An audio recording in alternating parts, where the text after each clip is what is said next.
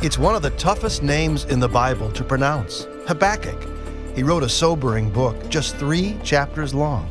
It's tucked away deep into the Old Testament, but just who was Habakkuk? What insights does he offer us today? Well, that's our conversation in just a few minutes. Welcome to The Land and the Book, the program that makes you feel like you're actually in the Holy Land.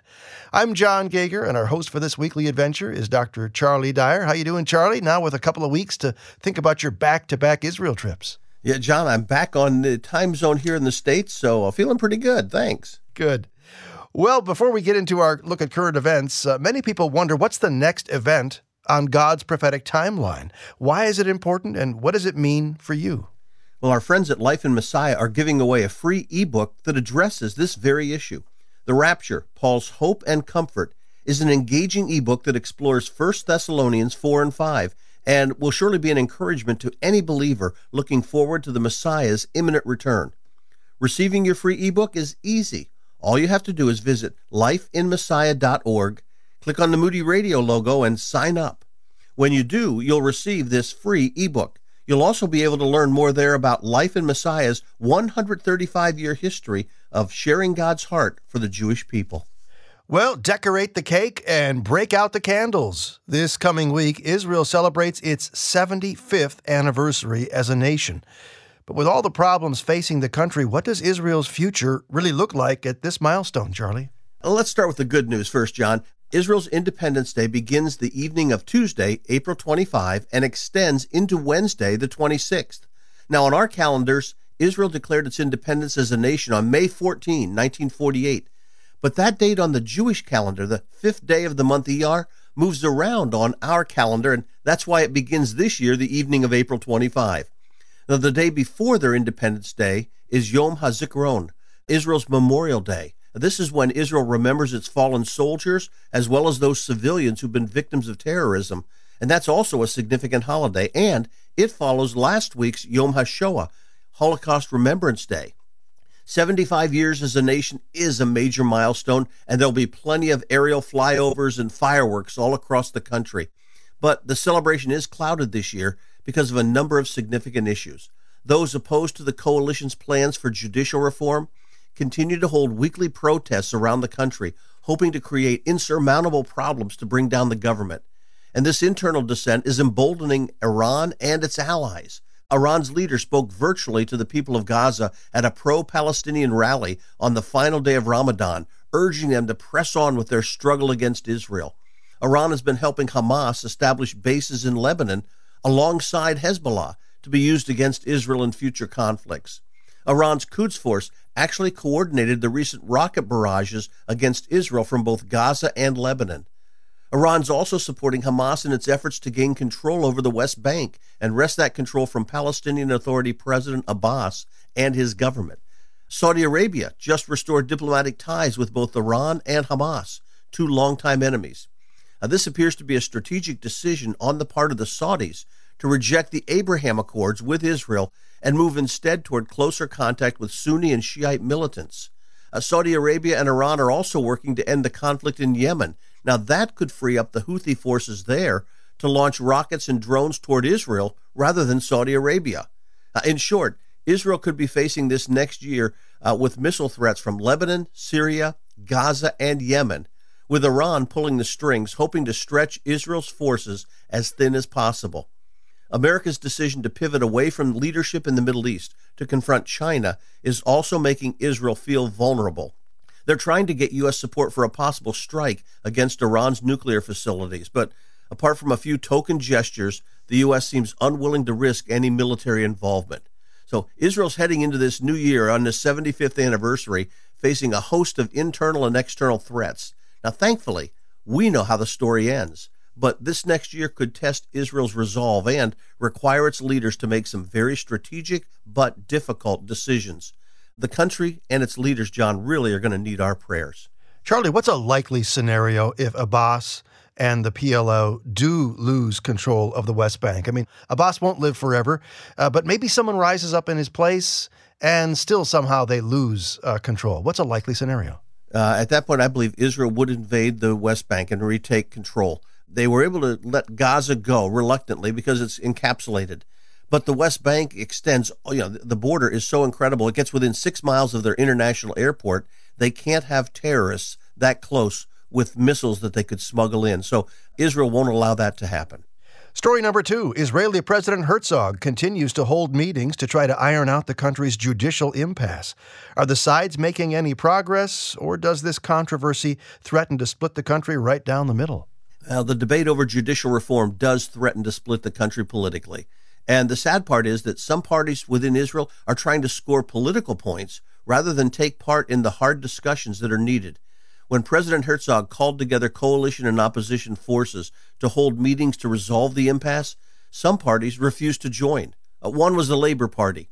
They eventually decided to participate, but then last weekend they suddenly quit the talk, saying they saw no point in continuing because of, quote, backroom deals being made without their involvement.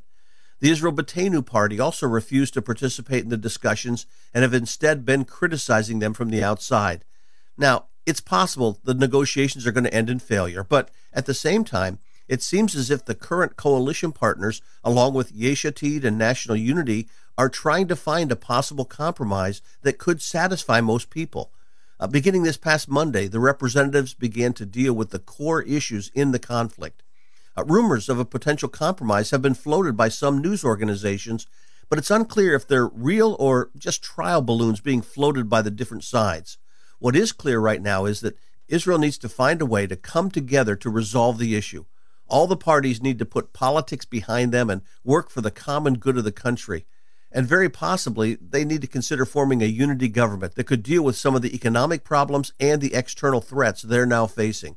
Now, it's hard for politicians to put aside personal egos, but that's what it's going to take. Hmm. President Herzog's demonstrating what a true statesman looks like in difficult times and let's hope the heads of the various parties follow his lead. News stories from the Middle East that you need to know about. That's what we're covering here on this opening segment of The Land and the Book. This coming week also marks the gathering of the Druze at the Horns of Hattin for their annual religious festival and pilgrimage. What do we know about this event? Yeah, well, we know, and I'll, I'll start with the background. The Druze are an offshoot of the Shiite branch of Islam, and their religious beliefs mix Islam with Greek philosophy, along with some practices from Hinduism. There are about a million Druze in the Middle East. Most are in Syria and Lebanon, but about 100,000 live in Israel, and they're very supportive of the Israeli government. Uh, the Druze in Israel gather at the supposed tomb of the prophet Shoaib, whom they associate with Jethro, the father in law of Moses. Now, there are records of the Druze gathering at this spot as early as the 1100s, nearly a thousand years ago. Hmm. Near the supposed tomb is a rock that they believe bears Jethro's footprint. The four day holiday, which begins on April 25, is when they gather at the site to discuss community matters. Uh, it's also when other Israeli dignitaries come and pay their respects to the Druze community. Think of this, John, as a combined religious gathering, extended family reunion, and community wide business meeting. Uh, visitors to Israel usually associate the Horns of Hattin with the battle on July 4, 1187, when Saladin and his Arab forces defeated the Crusaders in a pivotal battle but this coming week, it takes on more of a festive atmosphere as Druze men and women in their distinctive clothing, with the men also sporting those distinctive mustaches, gathering to affirm their community. Story number four. We're going to end with one here to delight all the uh, chocoholics listening to the program. That would include your wife, Kathy, Charlie, I think. Could Israel become a surprise cocoa superpower? One Israeli agri food startup believes it can. I am really intrigued. Tell us about this latest wild idea from Amazing Israel. Uh, this is a story of a company really seeking to do the impossible. Cocoa beans have never been cultivated in Israel because the plants need humid, tropical weather, all things Israel is not. Uh, but Israeli startup Celleste Bio believes it can make Israel a cocoa superpower using conventional cell culture methods to produce high quality cocoa in a laboratory. By determining the optimal growth conditions for different cocoa plants, they intend to produce cocoa indoors without resorting to any genetic modifications. Now, one downside to cocoa production has been the exploitation of child labor, especially illegal child labor. But by applying a high tech approach, they believe they can produce cocoa using ethical and sustainable methods while paying workers a living wage. They're also looking for ways to solve problems in the cocoa food production chain that add to the cost. Uh, for example, they believe they can produce cocoa closer to manufacturing facilities to lower the carbon footprint from transportation. And they plan to produce cocoa in the Negev desert, where they can access solar power to cut production costs. Israel's good at solving problems, and Celleste Bio is applying that problem solving approach to the production of cocoa. And that's why the third largest producer of snacks in the world has already expressed interest in their approach. Now, applying high tech methods to produce chocolate in an ethical, sustainable, and affordable way that's definitely what we've come to expect from Amazing Israel. And John, you're right. I think if they need volunteers for taste testing, Kathy will be first in line and I'll be right behind her. Thank you, Charlie, for that look at current events. Well, coming up, a conversation about Habakkuk. Just who was he? What does he have to say to us today? It's a full program today. Stick around for more here on The Land and the Book.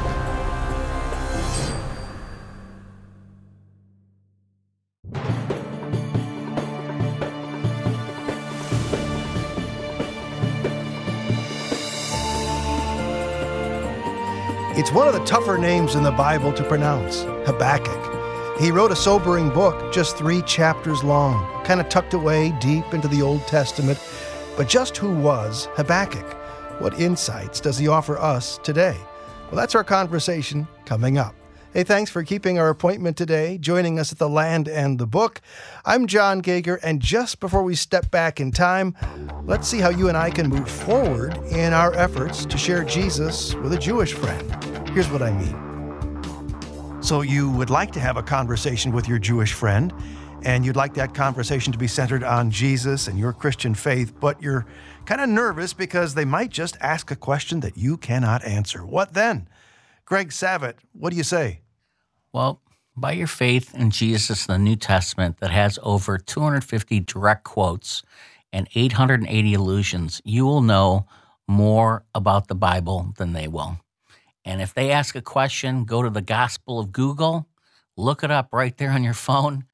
And if you don't have an answer, I would go and research them and find them the next day and say, I found the answer that you were looking for. And then you can sit down and have a conversation. Jewish people will respect you more if you say, I really don't know that. That's a great question, hmm. as opposed to you just flying by the seat of your pants and giving them a, an answer that really you don't know anything about. So it's okay to say, I don't understand, and to get back to them. Greg Savitt is with Rock of Israel and joins us with insights here on the land and the book. Taylor Turkington directs the training ministry known as Bible Equipping, where she also teaches and coaches Bible teachers. Previously, she led training ministries for the Gospel Coalition and Western Seminary. She lives in Portland, Oregon with her family, where she enjoys growing tall flowers, drinking great tea, and paddling the rivers. I wonder where. Taylor has written the book Trembling Faith How a Distressed Prophet Helps Us Trust God in a Chaotic World. Thanks for connecting with us, Taylor.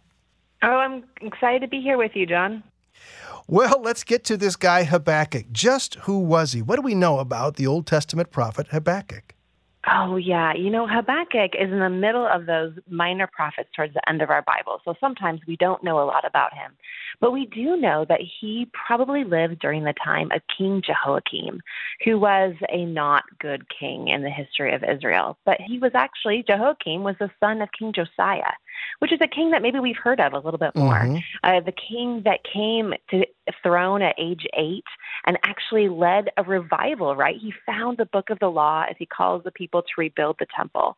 And so we think about Habakkuk probably grew up under this king who stood in front of everyone uh, after he read the book of Deuteronomy to the whole nation and says, Follow the Lord with me.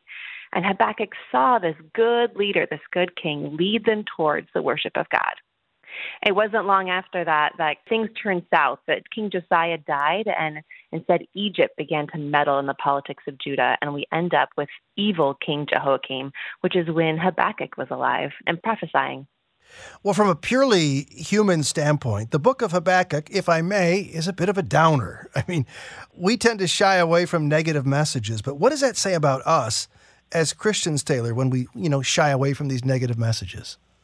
Yeah, you know what we think about it. That time under this not great ruler who was corrupt and like telling people to maybe they should worship things that give them a higher status rather than the true God, and talking about politicians who would do whatever it takes to get more power. We think about like we live in a corrupt time too.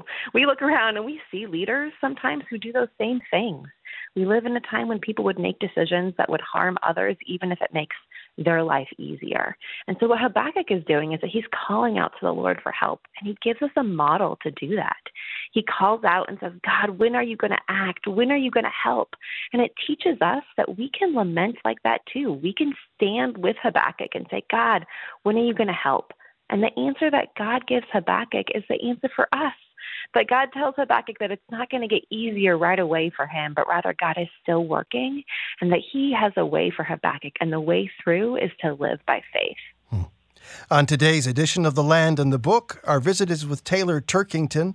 Taylor has written the book Trembling Faith How a Distressed Prophet Helps Us Trust God in a Chaotic World. Why do you think it's so important for us to revisit the story of Habakkuk in our day, Taylor?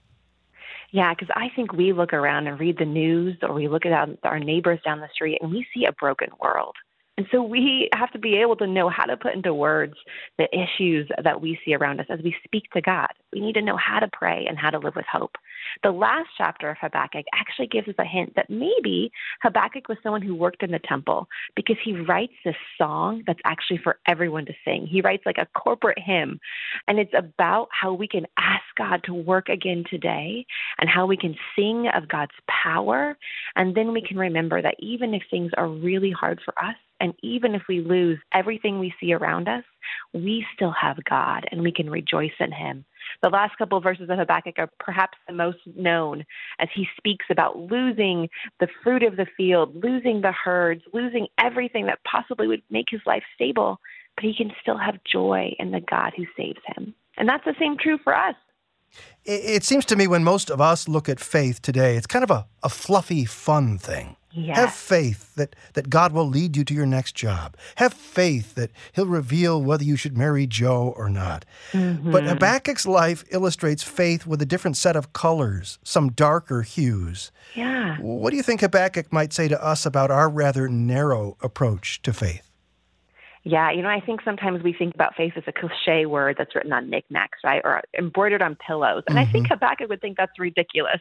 He's like, but he'd throw that pillow against the wall. Like, that's not real faith because Habakkuk's faith was gritty. It talks about him literally trembling in the book, that he is shaking from fear and from grief.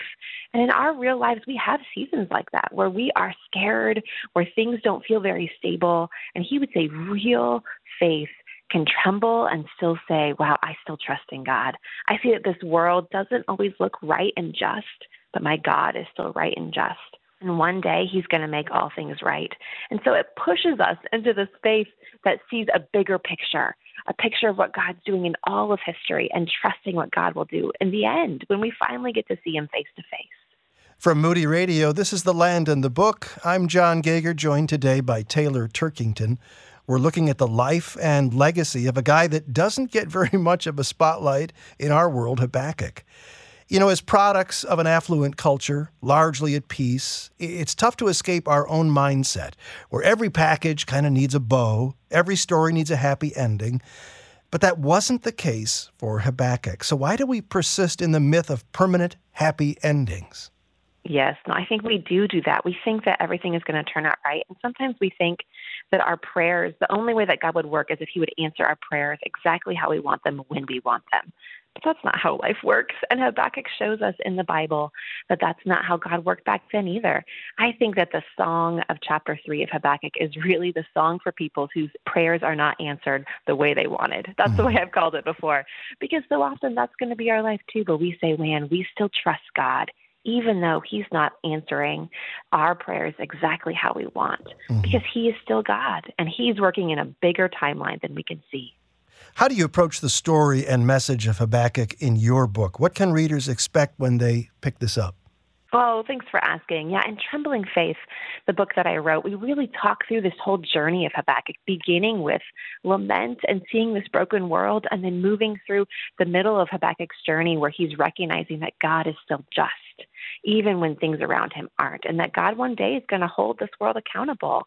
That it's going to either be us standing before him or all of that will fall on the shoulders of Jesus Christ and will be forgiven. And that God is still working in the midst of it. He's still the God on the throne. Even that means that his own life needs to be lived in a just manner, caring about how he treats other people. And then it moves into this final series where Habakkuk realizes that life is going to be hard, that this in the history there, the people of Judah are about to go into exile. They're going to go under the king of Babylon and they're going to leave the land for a time. But even in that, that doesn't mean that God is going to abandon them.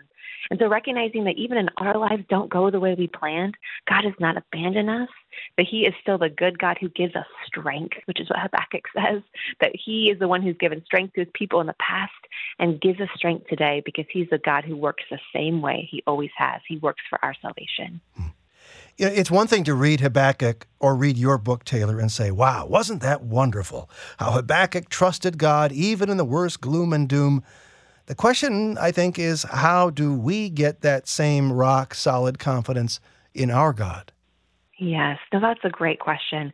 And I think that what's beautiful about the journey of Habakkuk is that it's not always about his feelings, how he feels about God. But sometimes he's angry in the book, and sometimes mm-hmm. he's afraid, sometimes he's sad.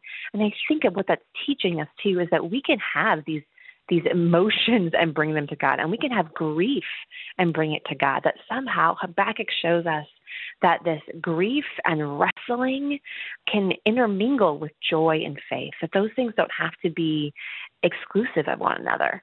And so, even as we walk through this journey, we can have a vision that God is just and working, even if we don't understand, and that He is the one that actually gives us life. That's what He says in the middle of chapter two that the righteous will live by faith, that He gives life to His people of faith.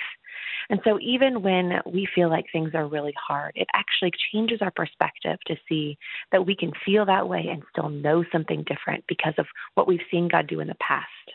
Hey, what's one thing you want people to come away from your own study with, this book that you've shared with us?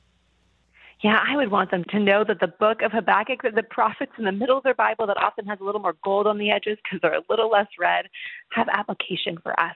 And there is a God who loves us, a God who has saved us in Jesus Christ, who speaks there and reminds us that He is the one who gives us strength and is always working, even when things might seem dark, or even when we might want to stick our heads in the sand because we watch the news and it feels a little overwhelming. Hmm. That God is still God and that He is for us, and then our job is to walk by faith following Him.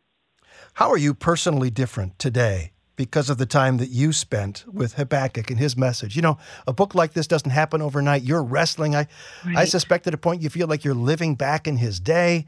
So, how would you say your own life is marked? How are you scarred from this study? Yes. You know, John, it's actually been years of God using the book of Habakkuk in my life. If I drew a timeline of my life, whenever things got really hard, I'd put a little dot and say, when Taylor ended up in the book of Habakkuk. Because I have been ending up there for years and years, decades, feeling like, man, things are really hard. But Habakkuk taught me to have words to be able to come to God and say, This is so hard, and to recognize that God welcomes me and that God is calling me to see who He is and His character, even when everything around me feels like a fog. Because when things are really hard, it's hard to think clearly. And there were times in my life when I was in the hospital and we weren't sure what was going to happen next and how my health was going to make it. There were other times when leaders were making decisions that felt very unfair and were changing my life, and I didn't have anything that I could do about it. There were other times when my job and ministry were spiraling, and I was like, this is just too hard. What are you doing, God?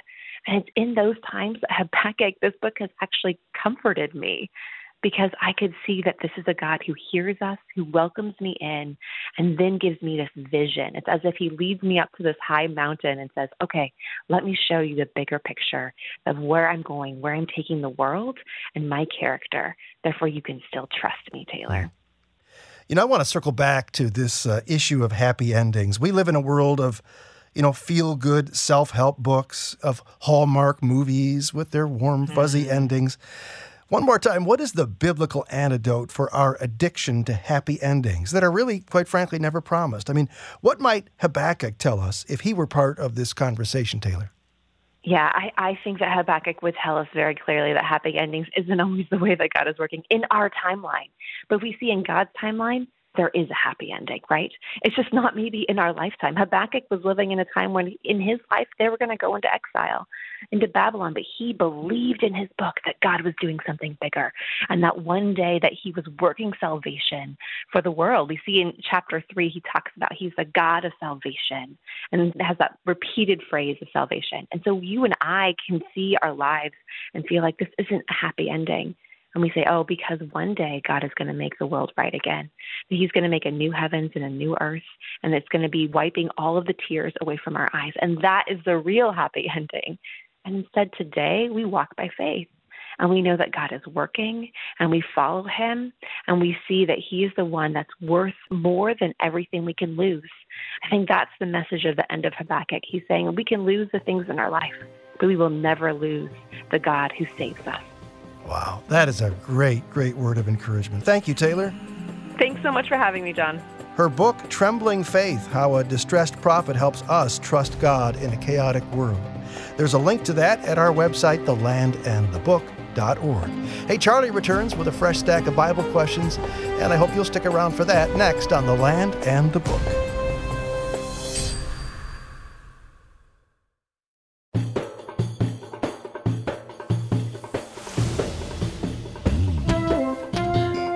They say that asking questions is good for you. Is that true? I don't know. I'm John Gauger. I'm going to ask that very question of our host, Dr. Charlie Dyer, who's been in education, has his doctorate, of course. Is asking questions good for you, Charlie? John, it's one of the greatest things people can do if they want to learn. Questions are the uh, the motivation to yeah. find the answers you need for life. Hmm. Well, that said, maybe you question about uh, the next event on God's prophetic timeline. You wonder, and and why is it important? What does it mean for you? And that's why our friends at Life in Messiah are giving away a free ebook that addresses this issue. The Rapture, Paul's Hope and Comfort, is an engaging ebook that explores 1 Thessalonians 4 and 5 and that will surely be an encouragement to any believer looking forward to the Messiah's imminent return. Receiving your free gift is easy. All you have to do is visit lifeinmessiah.org, click on the Moody Radio logo, and sign up. When you do, you'll receive this free ebook You'll also be able to learn more there about Life in Messiah's 135 year history of sharing God's heart for the Jewish people. Well, because Charlie has already established the fact that questions are good for you, they're a great way to learn. We're going to fire hose you. Well, we won't fire hose you. We'll just sprinkle you maybe with some great listener questions that have come in to us recently at the Land and the Book at moody.edu. Starting with Gordon's question. He wonders about the identity of the two witnesses in Revelation chapter 11, verse 3. Do they refer to Christian and Jewish believers or churches? Since Revelation 11 identifies them as the two olive trees and lampstands, which Revelation 2 1 identifies as churches. Or could they be literal people, which some have suggested? Maybe Moses, Elijah, or Enoch. Charlie, my head is dizzy. Yeah, and in terms of identifying the two witnesses there, I have to start by saying I don't believe that taking the account allegorically or symbolically, you know, with Israel and the church is the proper approach. All the details in the chapter point to a literal fulfillment of those events and to literal people. Uh, there'll be a rebuilt temple in Jerusalem. Uh, there's 42 months mentioned of Gentile domination, and that parallels the 1260 days these two witnesses are said to prophesy. Uh, the reference to olive trees and lampstands is more likely going back to Zechariah 5, where similar imagery was used to refer to two specific individuals, Zerubbabel and Joshua the high priest, who were accomplishing God's will in rebuilding the temple following the Babylonian captivity. Revelation uses the same imagery to describe two future men of God who will be serving the Lord in Jerusalem. Now, we're not given their identity in Revelation 11. However, the details that they perform there uh, making me suspect they might be Moses and Elijah. Now, I say that because they're said to shut up the sky so it doesn't rain, like Elijah did, and to turn water into blood and strike the earth with every kind of plague, like Moses did. Uh, it's interesting that Satan and Michael, the archangel, disputed over Moses' body following his death. Uh, Jude mentions that in Jude 9. And that Elijah was physically transported into heaven without dying in 2 Kings chapter 2.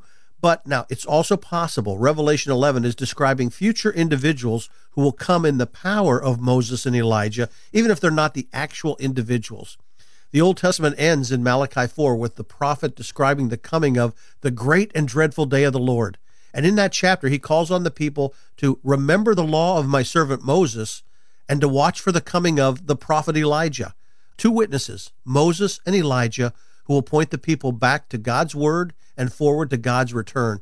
So I believe if we take this passage literally rather than figuratively or symbolically, we're on far more solid interpretive ground. We still don't have all the answers, uh, but it does allow Scripture to fit together rather than trying to force the puzzle pieces into the wrong holes. From the New Testament, we'll head back to the Old Testament. In Larry's question, he says After King Saul's death, David reigned over Judah seven years in Hebron. That's 2 Samuel 5, verse 5. But 2 Samuel 2, verse 10 says Ishbosheth reigned two years over Israel. So who controlled Israel the other five years?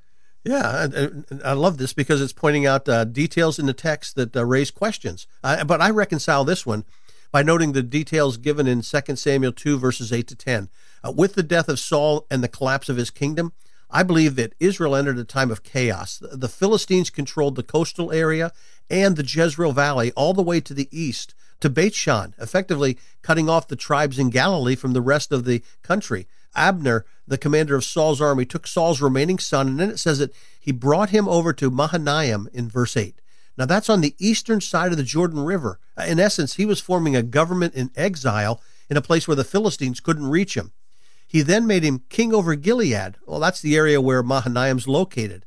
It then says he expanded his control over the Asherites, possibly the tribal allotment of Asher, which is in Galilee and which might include the other tribes up there. And he then started to claw back some of the land captured by the Philistines by taking Jezreel, uh, either the city or the valley, since both have the same name and are in the same area. And then finally, it says he extended his control over Ephraim, the northern hill country, and Benjamin, the core land where Ishbosheth's family was from. Uh, anyway, rather than seeing Ishbosheth become king over all Israel immediately, I suspect this is written in a way that suggests it required an extended period of time, both through conquest and negotiation. Uh, if his reign over all the territory lasted two years, well, that suggests to me it might have taken four or five years to transition from being a fugitive across the Jordan to building back the kingdom to incorporating all the area that was ultimately under his control. His two years of control over all Israel would then correspond to the final two years of David's control over Judah. Uh, the fact that verses 8 and 9 go into such geographical detail, that suggests to me there was a process of regaining territory over time. And the fact that his two years of rule must align with the final few years of David's seven years of rule over Judah from Hebron, well, that suggests to me that the process of Ishbosheth regaining it all, it took five years. It's questions and answers here on The Land and the Book with our host, Charlie Dyer. I'm John Gauger, intrigued as you are with all these questions that have come in. And by the way, yours is welcome anytime at The Land and the Book at moody.edu. Toward the end of the New Testament, we go. A question about 1 John 5, verses 16 and 17 from Richard. These verses are about sin leading to death. He says, I've been taught and always believed this was a spiritual death like Adam experienced, that is, separation from God. I've recently received some teaching that indicated that there is other sin that can lead to death, and I'm not sure which, physical or spiritual. Is there a sin other than the rejection of Jesus that will lead to either kind of death? How do we understand these verses? These verses have been debated by Bible scholars for a long time. Uh, we know all sin is wrong, so the main question is determining how some sin leads to death while other sin apparently does not. Some have used this passage to divide sin into venial sins versus mortal sins, seeing mortal sins as those that lead to death, that they're graver sins like murder, rape, or adultery. But if John's telling us not to pray for an individual who's committed such a sin, then we have a problem when we look at the early life of the Apostle Paul, who actively persecuted the church, was in hearty agreement with the murder of Stephen, and was breathing threats and murder against the disciples of the Lord, as it says in Acts 9 1. Obviously, his sin didn't lead to death, but to an encounter with Jesus. Now, others associate the verses with the unpardonable sin mentioned by Jesus in Matthew 12. You know, the sin against the Holy Spirit uh, would be uh, the conscious rejection of Jesus' claims to be the Messiah and the Son of God, uh, even after they saw the Holy Spirit's visible support for the truth of those claims. And while it's true that an individual today can harden his heart to the point where he irreversibly rejects Jesus, Well, we don't know when that point is. So it's hard to imagine for us how we're not to pray for someone when we really don't know where their heart is. Uh, that leads me to think what the most reasonable interpretation might be. Uh, John begins the book by acknowledging we all sin. He says that in 1 John 1:10. And in chapter 5 he notes there are some sins that can result in physical death. Uh, by the way, I take the sin unto death to be referring to a sin that can lead to God taking a person's life. He did that to Ananias and Sapphira in Acts chapter 5. And Paul mentions that uh, some of the events going on in Corinth led to some being weak and sick and some having uh, fallen asleep, which was a euphemism for dying.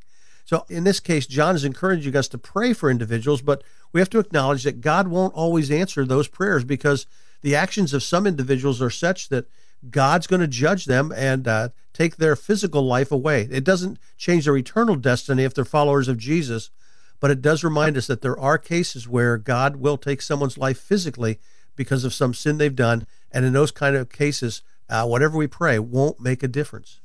Time for one last question from Nancy. How did Israel meet the sacrifice obligations given to Moses in the law? I'm thinking that fine wheat, olive oil, and doves or pigeons weren't available until they left the wilderness 40 years after that law was given. Your thoughts?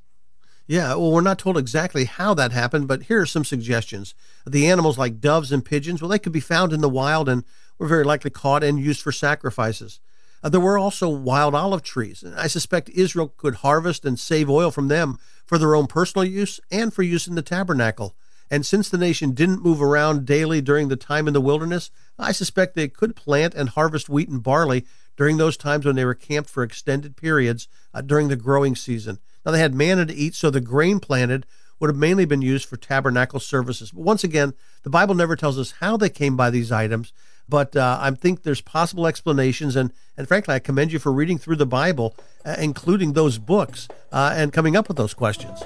And we thank you for your questions anytime at the land and the book at moody.edu. Charlie will look over your question and give you an answer in just a day or two. His devotional is next here on Moody Radio's The Land and the Book.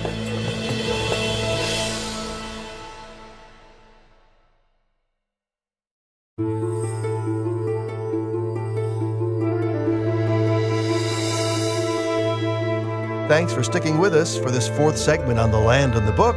I'm John Gauger with our host Charlie Dyer, and we've all been there. We've been to a prayer meeting where, quite honestly, you come to the end of it and you go, I wonder how effective that was. It just it just didn't seem to have any focus. You've been there? I think you have. Charlie, I understand you're going down that road in your devotional in just a minute. Yeah, that's right, John. We're starting a three part series on the Bible's most ineffective prayer meetings. Okay. And today we're heading into the wilderness. All right. I bet there'll be some great life lessons for us along the way as well. Before we do that, though, let's do this listen to a Holy Land experience, a testimony from somebody who's been there to the Holy Land and wants to share this with you and me.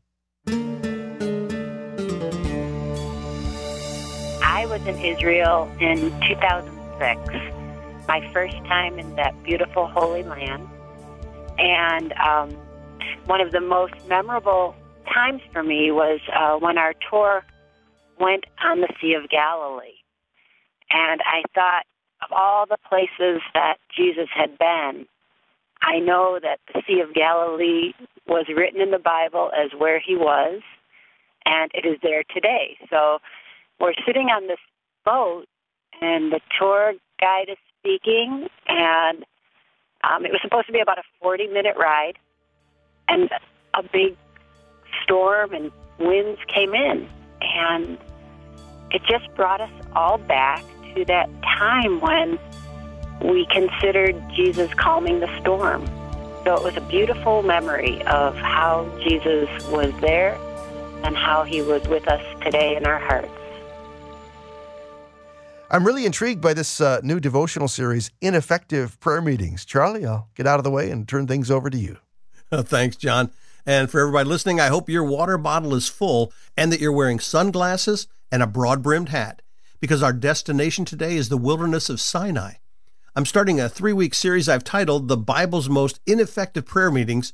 And this week we're visiting the children of Israel as an ugly mob confronts Moses and Aaron uh, we quickly spot the ringleaders of this rebellion. In the front stands Korah, the son of Kohath and the grandson of Levi. And next to him are Datan and Aviram, or as we would normally say, Dathan and Abiram. And standing next to the two of them was On Ben Pelet. The last three are all from the tribe of Reuben. These four men, and apparently a large crowd of followers, have gathered to challenge the leadership of Moses and Aaron. And they get right to the point in number 16:3. You have gone too far. The whole community is holy, every one of them, and the Lord is with them. Why do you then set yourselves above the Lord's assembly? Jealousy likely caused this outburst. Korah was a Levite, but his father's line hadn't been chosen to be the priests. He could help out in the tabernacle, but he had no hope of ever wearing the high priest's garments or fulfilling those duties. And those from the tribe of Reuben resented Moses being Israel's leader. After all, Reuben was the firstborn of Jacob. If anyone should be in charge, that person should come from the line of Reuben, and Moses was not from that line. As the grumbling continues, Moses points out the sinful motives behind Korah's complaints. It was God who brought you and all your fellow Levites near himself, but now you're trying to get the priesthood too. It is against the Lord that you and all your followers have banded together. Who is Aaron that you should grumble against him? Moses then summoned Dathan and Abiram, but they refused to come out to meet directly with him. We will not come, isn't it enough that you've brought us out of the land flowing with milk and honey to kill us in the desert? And now you also want to lord it over us. In a horrible twisting of the truth, they now claimed Egypt was the land of milk and honey, and that Moses' real motives in leading the children of Israel into the wilderness was to kill them. And by the way, this is just two chapters after the children of Israel rebelled and refused to go into the promised land following the reports of the spies. They were the ones responsible for still being in the wilderness, not Moses. But wait a minute, I thought you said we were going to be looking at one of the Bible's most ineffective prayer meetings. So where's the prayer? I'm glad you asked. Follow along closely as this tense situation unfolds. In addition to the four rebels mentioned by name, number 16:2 says there were also 250 Israelite men, well-known community leaders who had been appointed members of the council. Evidently, they were also here to complain about the spiritual and administrative leadership of Moses and Aaron. So now it's time to hold that prayer meeting and ask God to resolve this conflict. Uh, beginning in verse 16, Moses speaks to Korah You and all your followers are to appear before the Lord tomorrow. You and they and Aaron, each man is to take his censer and put incense in it, 250 censers in all, and present it before the Lord. You and Aaron are also to present your censers. The burning incense represented the prayers that were to be offered before the Lord. In essence, all the leaders and would be leaders were to gather before the Lord to offer up their prayers just as Aaron had been doing. They would then see how God would respond. Now imagine the scene the next morning. Korah and his 250 leaders stood just outside the tabernacle next to Moses and Aaron when suddenly the glory of the Lord appeared to the entire assembly. God warned Moses and Aaron to move away from all the rebels. Moses then ran to the tents of Dathan and Abiram and warned all the people, Move back from the tents of these wicked men. Do not touch anything belonging to them, or you will be swept away because of all their sins. Moses then issues a challenge to all the people. This is how you'll know that the Lord has sent me to do all these things and that it was not my idea. If these men die a natural death and experience only what usually happens to men, then the Lord has not sent me. But if the Lord brings about something totally new and the earth opens its mouth and swallows them with everything that belongs to them and they go down alive into the grave, then you will know that these men have treated the Lord with contempt. And now it was time to see how God would answer the two sets of requests. And God chose to answer in a dramatic way. Moses had barely finished shouting his warning when a massive earthquake tore the ground open. The earth opened up and swallowed the tents of Dathan and Abiram and their other followers, and then the ground closed back up. They were very literally swallowed alive by the earth. But God wasn't yet done. Their cries were still ringing in everyone's ears when fire came out from the Lord and consumed the 250 men who were offering the incense. Leaving behind the scorched censers amid the smoldering remains, it was quite obvious whose prayers God had accepted and whose prayers were rejected as offensive. Now, You would assume this is when everyone would recognize that God had indeed decided that Moses and Aaron were to be the leaders. But you would be wrong. The next day, the whole Israelite community grumbled against Moses and Aaron. You have killed the Lord's people, they said. In response, God sent a plague among the people. Moses called on Aaron to take his censer, put incense in it, and hurry to the assembly to make atonement for them. Aaron did so and stood between the living and the dead, waving the censer of incense as he interceded for the people. God spared the rest of the nation in response to Aaron's intercession, but 14,700 people died from the plague. So, what can we learn from this ineffective prayer meeting on the part of Korah and his followers? How about this? One man, Aaron, praying in sincere humility, stopped a plague, while 250 individuals motivated by pride and jealousy discovered their prayers couldn't even save themselves. We live in a day when people are told to say, I demand my rights. But such an attitude doesn't work when approaching God. Psalm 10:17 provides the key to effective prayer. You hear, O Lord, the desire of the humble. You will strengthen their heart. You will incline your ear. Or as Peter writes in 1 Peter 5, all of you clothe yourselves with humility toward one another because God opposes the proud, but gives grace to the humble. Humble yourselves, therefore, under God's mighty hand, that he may lift you up in due time. Thank you, Charlie. Appreciate this first in your new series, Ineffective Prayer Meetings in Scripture. Hey, if it's been a while since you visited our website, lots of stuff there to uh, check out at thelandandthebook.org. The podcast, of course, is something that we hear from a lot of people about, Charlie. I know anecdotally and also through the email, we definitely know that we're uh, connecting as uh, folks really appreciate that podcast.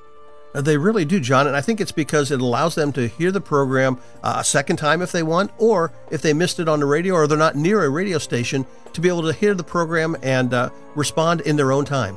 Also, at the website, in addition to a podcast that you'll find there, guest bios. Let's say you uh, want to learn a little bit more about today's guest, that's there. Information about our past programs and what's coming up, and books that Charlie and I have written, all at thelandandthebook.org. Our team is Dan Anderson at the controls, Charlie Dyer, our host. I'm John Gauger, and we want to thank you for being a part of it too.